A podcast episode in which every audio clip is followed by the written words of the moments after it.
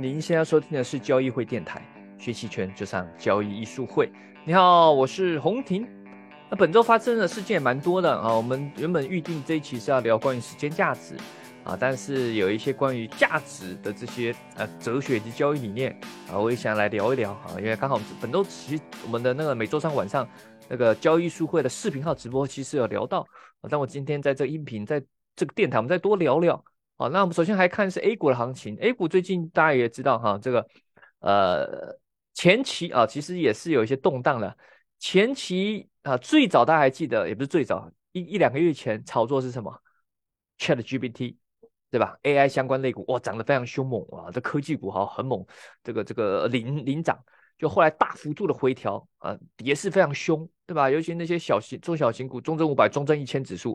哇，三根大阴线，那大家被跌的懵，然后突然又来个快速的反弹，对吧？这一波由五零带头，大家炒作的这个中特估哦，中特估的相关的股票，对吧？就所谓中国特色估值啊的这些相关类股是什么？银行啊、保险啊，甚至券商，对吧？就是反正是有那种呃纯正血统的啊，国企、央企的，是最涨幅是最猛的啊，所以你会看到以往大家觉得它没什么。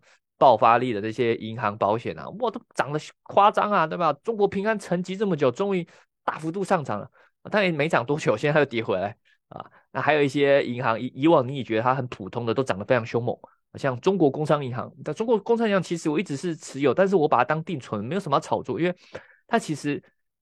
大家如果去关注它，其实这个配息、分红、利息、分红这个配股，这个是的分红啊，还不错，年化大概将近五个点，五五五个点、六个点这种。那我以前就想说把它当定存嘛，反正你放在那边，你只要不是在一种很奇怪的地方去买到高价格啊，普通的价格哦，或者偏低价格，这差不多，反正放着嘛，对吧？就当做定存嘛。那你如果钱不急用，就我我都把它当定存。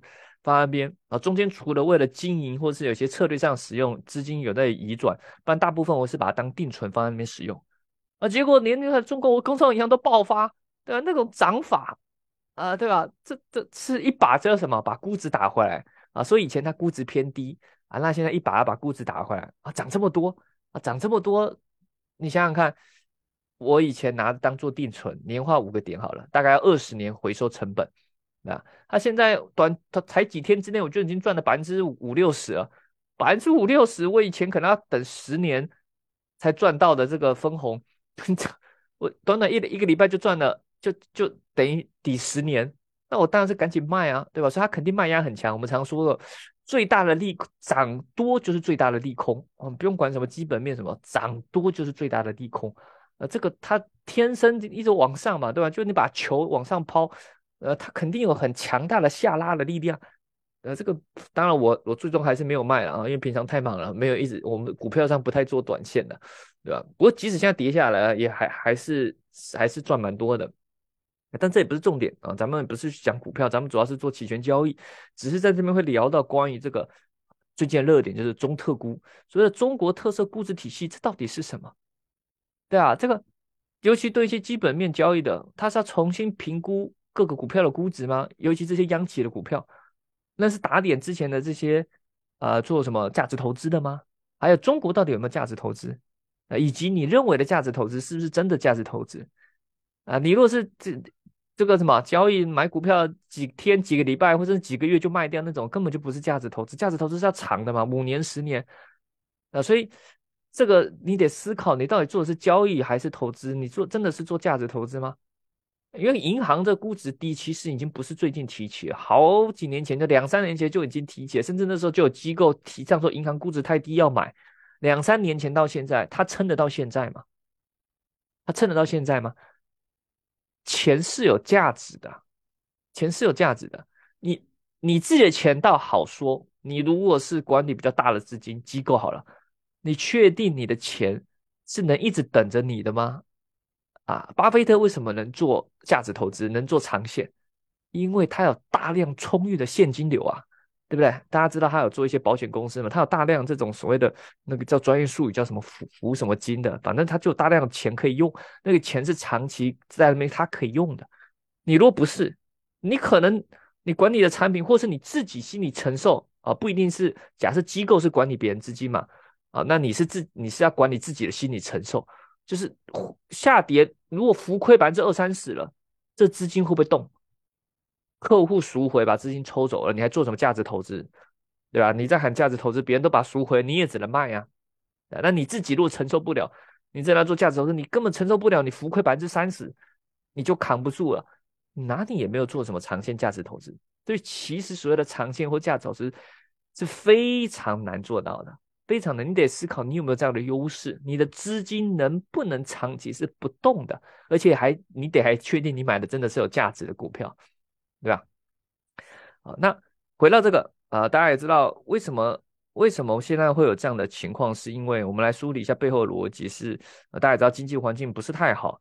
对吧？那消费需求不足，其实本来这就是中国一直有的问题啊，这也是资本主义的经济环境下本来就有问题，只是我们之前既有外部的，对啊外部的这种需求，这个问题算是被掩盖，但是随着中美脱钩，这个问题呃显现越来越严重严重。那专业术语，甚至你可以说，咱们陷入所谓的什么资产负债表的衰退啊，什么？居民、人民去杠杆啊，人民不愿意消费，不愿意去加杠杆啊，对吧？专业术语是这样，那说白了就是大家不想消费，大家对未来呃这个比较悲观和之类的。那怎么办？在现代资本主义的社会里面，最常见的一个说法的用法，一个套路就是：你们不消费，那总要有人来出来承担这个这个消费，那是谁？就是国家啊，就是国家。啊，也就是所谓的靠中央啊，或者叫国家，或者叫中央银行啊，就看你用财政政策或货币政策啊。但是最有效、最快的，像中央银行做货币投放、信用宽松啊，所以这是很常见的一个套路。但重点来了，货币宽松、信用的投放要有一个主体，要有一个对象去承接，对啊，就是说你钱到底要给谁？你这个货币宽松，你你这个这个信用要给谁？给人民吗？还是给企业？还有企业到底接不接？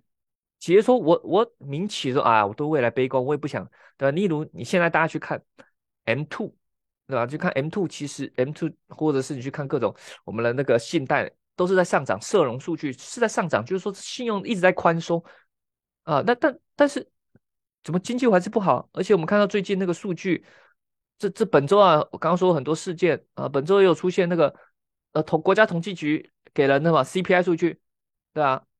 有不论是同比还是环比，呃，都是呈现下降的趋势。啊，CPI 就代表是这个通货膨胀率嘛，啊啊，通货膨胀其实也可以象征着消费者的物价啊在下降，那那就代表什么？大家对于消费并没有很积极啊，啊，整个环境不是很好。还有出现那个 PPI，PPI 是这个工业者的生产。指价格指数啊，象征的是这个呃制造业工厂这些他们去呃，它有分好几个啦，有是那种呃采购的价格，有统计采购价格的，也有统计这种出厂价格的啊，反正这两个数据都是在下降啊。反正跟你说就是这个，你去看那个自己去找啊，这个整体的数据从去年以来都是一路在下降。如果你是做交易的，我们做交易的看这线图，不用管它是什么，一看这图就是下降趋势啊，对吧？下降趋势对吧？高点一高比一高低啊。低点不断的往下破啊，这是很明显的下降下下跌趋势，对吧？如果你看到某个商品是这样，那就做空，对吧？但我们现在看到是 CPI 和 PPI 这两个象征的，不论是消费者还是生产者，价格都是在下降。价格下降就是嗯，没有人想要去承接，没有人想要买，需求不好，对所以你说叫民企一直投放货币，只有个有个有个故术语叫什么？就是呃。装满油的汽车不会自己开动，就是你一直装油装油，但是没有人想开车。那你一直投放货币，没有人想去借钱，他妈钱都存在那里。呃，钱你说央行货币宽松，或者是银行弄了一堆钱给企业，企业可能又存回银行，呃，贷款，那我再存回去，是吧？那呃那就没有用了啊。所以目前这种情况下，国家整体的其实从去年大会就已经有。给出了这个很明显的主线的这种逻辑，就是做大做强国企央企啊，那背后它的战略考量啊，这个我们就不懂啊。咱们反正咱们坚定支持呃社会主义呃，咱们中国新中国和社会主义啊，所以战略方向我们就不懂，我们就也不评论。但是从经济的层面来讲，这是也有帮助的，主要就是为了去承接货币承，因为。民企，首先你也不敢，你也不敢放贷，你也不知道给谁，对 对吧？啊，万一他倒了怎么办？还说你们两个贪污，是不是？你干嘛故意给他钱？啊，不一定，他不一定能钱收回来，你不一定敢给啊，对方也不一定敢接。他说：“哎，我这个还要接，我我对于未来很悲观啊，对啊，我我背后没有人可以靠啊。但国企央企就不一样啊，背后有人可以靠啊，有国家在，对吧？所以银行敢给，国企央企应该也敢接。但重点来了，要把它做大做强，不止。”不只是喊喊口号或者给你钱而已，还得做里面的各种的改革。所以你会看到，呃，反正一系列去出看到它的关于相关政策嘛，怎么样把它的呃国企央企它的这个什么自主性、活跃性激发起来啊？地方政府如何从土地财政转移到什么股权财政？其实它的主线逻辑都是一样，就是要把这个国企央企啊啊变成有活力，有活力。一方面它是有国家控股的。一方面，它还具有民营这种创造活力的特性，啊，也也反映了咱们所谓的这个什么新中国特色社会主义嘛，对吧？你不能完全是传统那种国企央企，那就可能没有没有活力啊啊，什么随便啊啊，对，反正就这样嘛，过一天算一天，反正有国家在会养我们啊，这这样就没有活力嘛，这样这样就那回到这种大大锅饭时代，那那就不行，对自经济的活力是。是不行的，但如果全部转成民营化，那有很多的问题。像俄罗斯啊，不是俄罗斯，苏联，哎，应该是俄罗斯啊。俄罗斯当年，对吧？解体后，俄罗斯全面国企转民营，就被有些很多有优势的垄断，所以他们变成寡头垄断，对吧？腐败更严重啊，不是叫腐败了，贫富差距更严重，国家的资产被某些私人寡头给占据了。啊，这也不对啊，这会造成贫富差距更严重，所以咱们是要走出一条不一样的路啊。当然，这也是目前的主路线啊。那目前的机构啊，什么资金看起来也是认同这个啊，肯定不认同也不行啊。反正都已经长成这个样子，对吧？这资金都往这边涌入了啊。但这不是一个短线，这是一个长线的啊，所以我们还得后续持续去看。那我们再来主要看的是昨天那这个关于交易啊啊交易。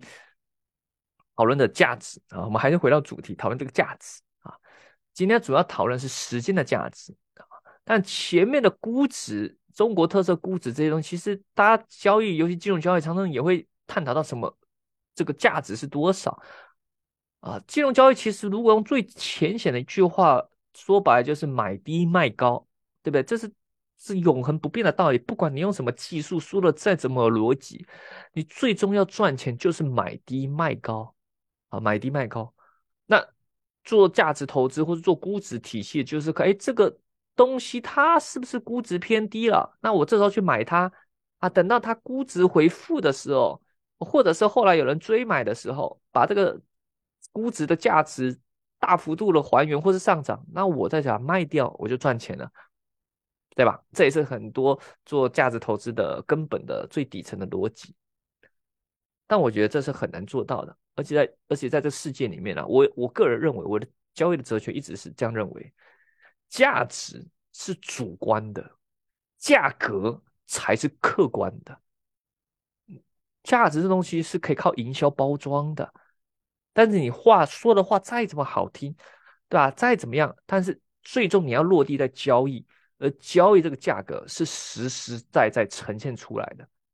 当然，你说老师他有可能故意炒作什么？我不管你是不是故意炒作还是怎样，我反正我们看价格。你说的再怎么好听，价格上显示出在卖，价格显示出多空反转，或者是不管再怎么惨啊，不管这个情况再怎么的的的不不管再有这么多的利空的消息，它拉出个长下影线跌，或者是出现震荡跌不动了。那有它的原因嘛，是吧？所以，我个人认为啊，价值这东西很主观。但我们本来也会聊一些逻辑，聊一些宏观呐，对吧？但价值东西是很主观啊，大家公说公有理，婆说婆有理。而且你说再怎么有道理，对吧？有党说的有道理嘛，对吧？党说它有价值就是有价值，但重点来说。价格是很客观的，不管怎么样，咱们交易是最重最尊重价格，所以这是我们一一再说到的我们的交易的核心哲学。尤其你做衍生品，尤其你做期权交易啊，你不能不能沉浸于你自己幻想的价值，对吧？这市场跟你可能不一样啊，市场如果跟你一样啊，那 OK，那很好哇，多头趋势哦，你也认为是啊，这个要上涨。但如果你认为要上涨，但市场呈现就是在下跌，破位下跌，你还你还是坚守你你心中主观的那个价值，那有意义吗？那或许有一天会还你公道，但那一天到的时候，你你你还在吗？你有没有爆仓？你的仓位还在吗？你会不会中间浮亏承受不了了？这道理很简单，甚至你可能。听过我们，或是在外面都听过一些呃交易老手跟你说过，但是你要真正的体悟、真正去实践后，去理解这套认知哲学，我觉得是对于尤其衍生品交易者是非常重要。不论你用什么判断，不论你是做什么基本面啊、技术面啊，呃，做什么宏观啊，是做什么资金的判断，它都可以。但是我觉得背后有一套很重要，就是这个我自己认为的价值是主观的，价格才是客观的。那回到这里面，我们讲呃聊这个时间价值啊。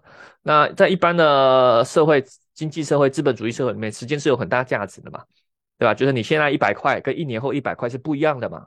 为什么不一样？因为这中间这一年是有价值的。那默认资本主义的社会里面，这时间都是有正正的价值，不是负的价值。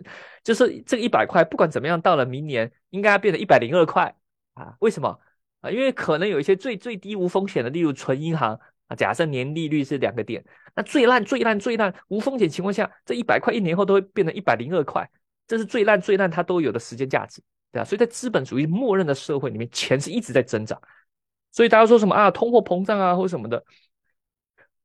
这些对是没错呃呃，或者说啊什么因为货币一直增加什么对，这是没错。它本质最终它最最最底层逻辑，是因为我们活在现在这个资本主义的社会里面，而资本主义的社会里面就是钱要一直在增加的啊，因为你生产的东西，你生产一百块，你要卖一百零五块，对吧？这才能做一个正循环嘛啊，所以所以一直会存在这个问题。那会不会卡住？说钱不一定会一直增加，对。如果钱没法增加，例如你卖的东西卖不掉，那资本主义就会卡住。那卡住了怎么办？哎，就像现在，嗯，东西卖不掉怎么办？国家进来嘛，再注入钱嘛，对吧？反正它最底层的就是让时间要不断的的具有价值，不断的在增，让你的钱是在增加啊。那在期权交易里面，你更能体会这个时间价值。期权交易，我们常常会聊到什么所谓的时间价值啦、波动率啊、隐含波动率，对吧？那所谓的时间和波动率，其实这两个象征的都是对于未来不确定性的一种定价，这两个都同时需要具有的。你需要时间，还需要波动，才会期权才会具有价值。什么意思呢？那，例如你一个商品波动非常厉害，可是它在一秒就要到期了，对吧？因为期权。是衍生品嘛？衍生品都会到期的，不像股票，你可以一直拿嘛。股票你拿永远，只要它不下市就好啊。现在 A 股开始很多股票可以会下市哦，不要买到那些挂掉股票。以前想说啊，放着放着，有一天会回来。现在有些是下市，下市就回不来了。你就真的是真的跟期权买方一样归零了，就你就回不来了啊啊！买多少亏多少啊，是真的回不来。那我们刚刚讲的是，假设期权交易对吧？你剩一秒就要到期，尽尽管你这个。你买那个标的啊，这再怎么会具有很活泼、很会波动，在一秒就到期了，那也没有意义啊，这个没有价值了，没有人会想要买，这都赌一秒或者赌一分钟的，啊，赌那么刺激的啊。那再来还有一个是给你一年，就是哎，这期权合约还有一年才到期，但是我们过去看，假设这东西它是几乎不波动的，或是国家就规定说这个价这个东西它只能在一百块到一百零一块之间波动。国家非常严格限定啊，而且非常的给出保证，只要低于一百我就买回去，只要高于一百零一我就卖，我就把它打下来。谁敢违反这个，我就把他抓走，对吧？咱们这个是说到做到的，公安可以直接上你家，谁叫你谁谁让你把它卖到一百块以下的？你给我说一下为什么？为什么你要卖到九十九？我不是说好了最低只能一百吗？没有任何理由抓走，对吧？严格执行，那这个所谓就是也是可以象征为没有波动，给你再长的时间它没有波动，那期权交易者也不会想买这个，这个也没有任何的权利金的价值的。所以期权交易它这个权利金要有价值，是要同时融入时间和波动这两个要合在一起，具有时间，然后它又又能波动啊，那这个合在一起，期权的这个权利金才会有真正的价值。那我们很多人不是很多人，部分人或是我们的一些学员。会喜欢做期权的卖方嘛？对吧？啊，比较稳定的去赚一些收益，赚权利金。而卖方主要赚的就是时间价值啊，因为到期只要这个这个没有实现，很多合约的期权权利金它都会归零嘛，啊，到期都归零啊。那到期的确是会归零，但过程是有挑战的嘛？这些波动哦，波动就是一种挑战，对吧？从十块涨到二十，再从二十回到十，或从十块涨到二十，再从二十跌到五，再从五回到十。看起来最终就回到十。如果你是卖方，那不论你是卖上方的卖二十的看涨期权，卖五的认沽期权，最终回到价格，最终这个标的价格回到十，你两边的卖期权卖方都会赚钱。可是中间挑战很大嘛，波动越大，对你的挑战是越大的。所以波动率对于卖方来说，其实是一个考验啊。那。隐含波动率，我们知道它是象征的市场对于未来的预期啊。隐含波动率对于卖方交易者而言，我们都会喜欢说在隐含波动率高的时候去卖。为什么？代表大家未对于未来太乐观了，高估哦。隐含波动率很高，代表至少我现在卖的时候权利金收了很多嘛，大家觉得未来波动很大，对吧？可是再怎么大，也会回均值回归的时候吧。那比较难的是，就是它隐含波动率很低的时候。大家可能啊觉得最近没什么波动啊，我呃权利金也没人没有什么人想买期权，对未来波动率就给很悲观的这种预期啊，没有人想买期权。那你这时候卖方要卖的话，隐含波动率很低，收到权利金就比较少。那虽然看似能赚钱，但是你会承担未知的黑天鹅风险嘛，是吧？所以当从隐含波动率低往高的时候，对卖方考验就很大。高往低对卖方是赚到，低往高对卖方来说就是吃亏。啊，那大家也别怕。其实我们常说啊，隐含波动率对于卖方来说，它只是一种难易度。隐含波动率很高的情况下，你去卖啊，算是卖方难易度比较低一点哦。不是叫你卖很近的，卖比较远月的。卖隐含波动率很高的环境下，你去卖远月的期权，难易度是比较低的。隐含波动率很低的情况下，你去卖比较远的期权，难难度是比较高的。但到期归零还是归零，只是中间的对你考验会比较难。那我们在卖方再怎么样想去赚这所谓的时间的价值，对吧？每过一天都能去赚这个时间的流逝的价值，那我们还是得去风控。而风控里面，我们希腊字母期权用的希腊字母里面常见有像什么西塔、伽马、贝嘎，对不对？哦，讲这个可能哦，老师我要睡睡觉了啊。对，有我们有些听众的确就是睡前听的嘛，对，没就刚好听到这个环节也差不多该睡了，是吧？这个西塔、伽马、贝嘎可能都听过。啊，大家打开期权软件，行情报价上上都有啊。那这个东西是比较理论的啦，像西塔是用来衡量这个期权呢是如何权利金是如何随着时间去耗损的啊。西塔越大，就代表时间价值耗损越快啊。对于买方是不利，但对于卖方就有利嘛。所以卖方希望西塔很大，我哇可以可以瞬间消耗很多啊。那对应还有个伽马。西塔是衡量时间的风险，伽马是衡量实际波动的风险，还有个 vega 啊，vega 就是衡量隐含波动率的风险。vega 你可以去看它的定义，就说，哎呀，隐含波动率如果上升一个点或下降一个点，会如何影响你权利金的涨跌啊？那我们这边要介绍一个，就是说，哎，呃，有时候有些同学啊，常常也不是常常，有些比较专业的或者比较认真的会问一个问题，说，老师，我想做期权卖方。啊，那卖什么合约？卖什么距离到期日卖多少的会比较好？有没有一个比较量化的方式可以告诉我说卖什么什么样的卖什么样情况下去卖会比较好？啊，风险报酬比会比较好。那我这边可以分享一个了，当然我个人不太去用这个，但是如果你要比较量化的去聊这个的话，可以这样可以这样去做，就是你可以去找，你可以去找一个一个一个一个数值叫做西塔乘上呃。西塔除以 vega 啊，这个把它换算成百分比，西塔除以 vega 啊，去找这个值越大的地方越好。什么意思呢？什么叫西塔除以 vega？西塔是分子，vega 是分母。这个值越大是什么意思？这个值越大就代表你西塔越高，或者是 vega 越小。西塔象征了你，你去收越多的这个时间价值，就时间价值的耗损会越快。而 vega 代表你承担的隐含波动率的风险。啊，所以这个值越大，哈，这个西塔除上 vega，这个叫什么？T-V，叫 T-V 比好了啊。这数值越大，就代表你承担了越少的隐含波动率风险，但是你又赚了越多的时间价值的耗损的速度。啊，这是这种啊，这是一种啊，你可以去量化，找出去适合的，哎，什么样的到期日下啊，选择什么样的合约会比较合适。如果你真的比较注重量化，你可以这样去找。那当然，这个你不要去找那种快靠近到期，快靠近到期这个就不准的啦。因为快靠近到期，我们知道它的位嘎呃虚值都很小啊，西塔甚至也很小。其实快靠近到期，只只剩下平值附近的有意义啦。那那那那这个这个可能就比较比较没那么准。这个可能需要一些距离到期稍微比较远的，至少要二十天以上的，二十天呐、四十天、五十天、六十天这种。哦，那你可能不知道选什么什么什么样的到期日啊，或者是选哪个合约，你可以这样去衡量说，哎，我想要尽量承担银行波动率啊比较小的情况下啊，去去这个赚这个时间价值的流逝啊啊，通常。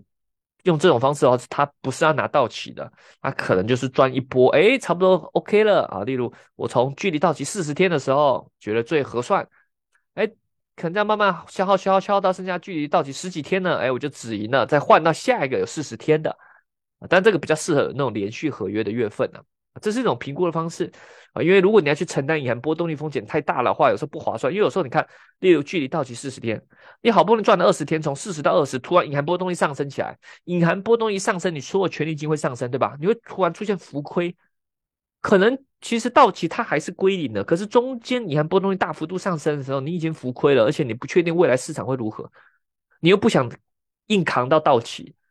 那你可能只能止损，可是你的止损就很尴尬，要么就做做对对对冲，可做对冲也是一种权利金的耗损嘛。但你不做对冲或者不做止损，那你就是要扛未知的风险。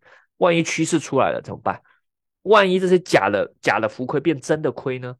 对吧？未嘎的亏是你看波动率是假浮亏，但它可能可以变成实际的亏损，变方向伽马上的亏损是有可能的，你不知道呀，对不对？那你说哎，你可以择时判断什么的，变成。这个择时啊什么的，那 OK 啊。例如，我们觉得我们择时还 OK，我们择时技巧还行，那当然可以遇到这种情况下啊，该砍仓、该止损就止损，然后可能就翻多或翻空。可是，一般人竟然想要去赚卖方时间价值，就是对于方向的判断没有这么有把握，或者是没有一套择时的技巧，所以想利用不择时的情况下，尽量利用卖方的优势去赚这种稳定的时间价值，那你就得考量。什么样情况下，你尽量不要去承担未知的这种波动率风险？那当然还有一个最最最简单的方式，也不用搞这么量化。还有一种最简单的方式，就是尽量在高隐含波动率的环境下才去偏卖方啊，因为在高隐含波动率的环境下，这个刚刚说这个西塔除以 v 嘎这个值啊，通常都会比较大啊，这个也也会比较划算。啊，当然这种方式我刚刚提到不适合短期的期权啊，短期的期权不确定性更高，它主要在于方向的把握啊，所以你喜欢卖这种短期权的话，呃，就是距离五天、六天、七天就到期了，那个方比较靠的是择时啊，这个银行波动率影响是啊比较低的啊。那今天主要就是大概跟大家介绍一下啊期权的时间价值，我们是怎么去理解它的，以及有哪些的一些东西你可以去做量化。去做嗯呃呃评估的，我刚刚说的西塔除以费嘎是一种，我不记得之前好像在直播有请过沈忠义老师，他有讲过他在机构操作在操盘机构资金的时候，他有有一套像类似这种西塔除上费嘎去找出一个比较呃划合理的一个数值啊，在这个数值之上还可以尽量去卖，在这数值之下就不卖或者就止盈掉了啊之类的。啊，但因为我本身没有做这个，我没有做这么量化，我今天只是分享，有人是这么这么去做的啊，所以我也没办法跟你说什么样的数值是好，多少数值是好，多少数值是是是危险的，这这这我就没有了，可能你要去去研究一下啊，或者是再找一下其他资料，我这边只是抛砖引玉啊，因为我个人也不是这样做的啊，我没这么量化，因为我们主要还是靠我们的一些呃择时技巧搭配期权的一些策略啊去做呃对冲。啊，没有追求到这么量化了啊。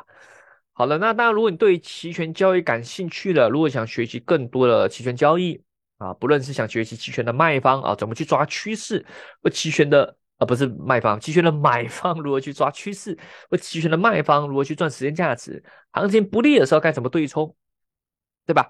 啊，那那当然，你啊，你可你可以是喜欢去做 ETF 期权，也可以是做商品期权的啊，或者是想学习怎么利用波动率哦。本周公众号刚好，大家如果可以的话，也可以关注咱们交易书会的微信公众号，我也刚好出了一篇文章，讲期权卖方怎么样去降低成本，以及在有些情况下利用波动率，你可以获得一些很低成本的期权买方，甚至是可以免费去买期权啊。这个我们在本周公众号呃有分享，我写了一篇文章啊，那那你可以。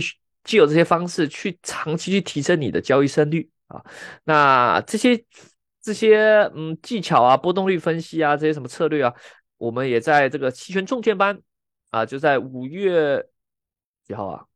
二七二八，哎，快到了，在两周啊，下下周五月二七二八，我和 Jack 老师，我们各讲一天的两天的线下实战培训里面，会去教大家。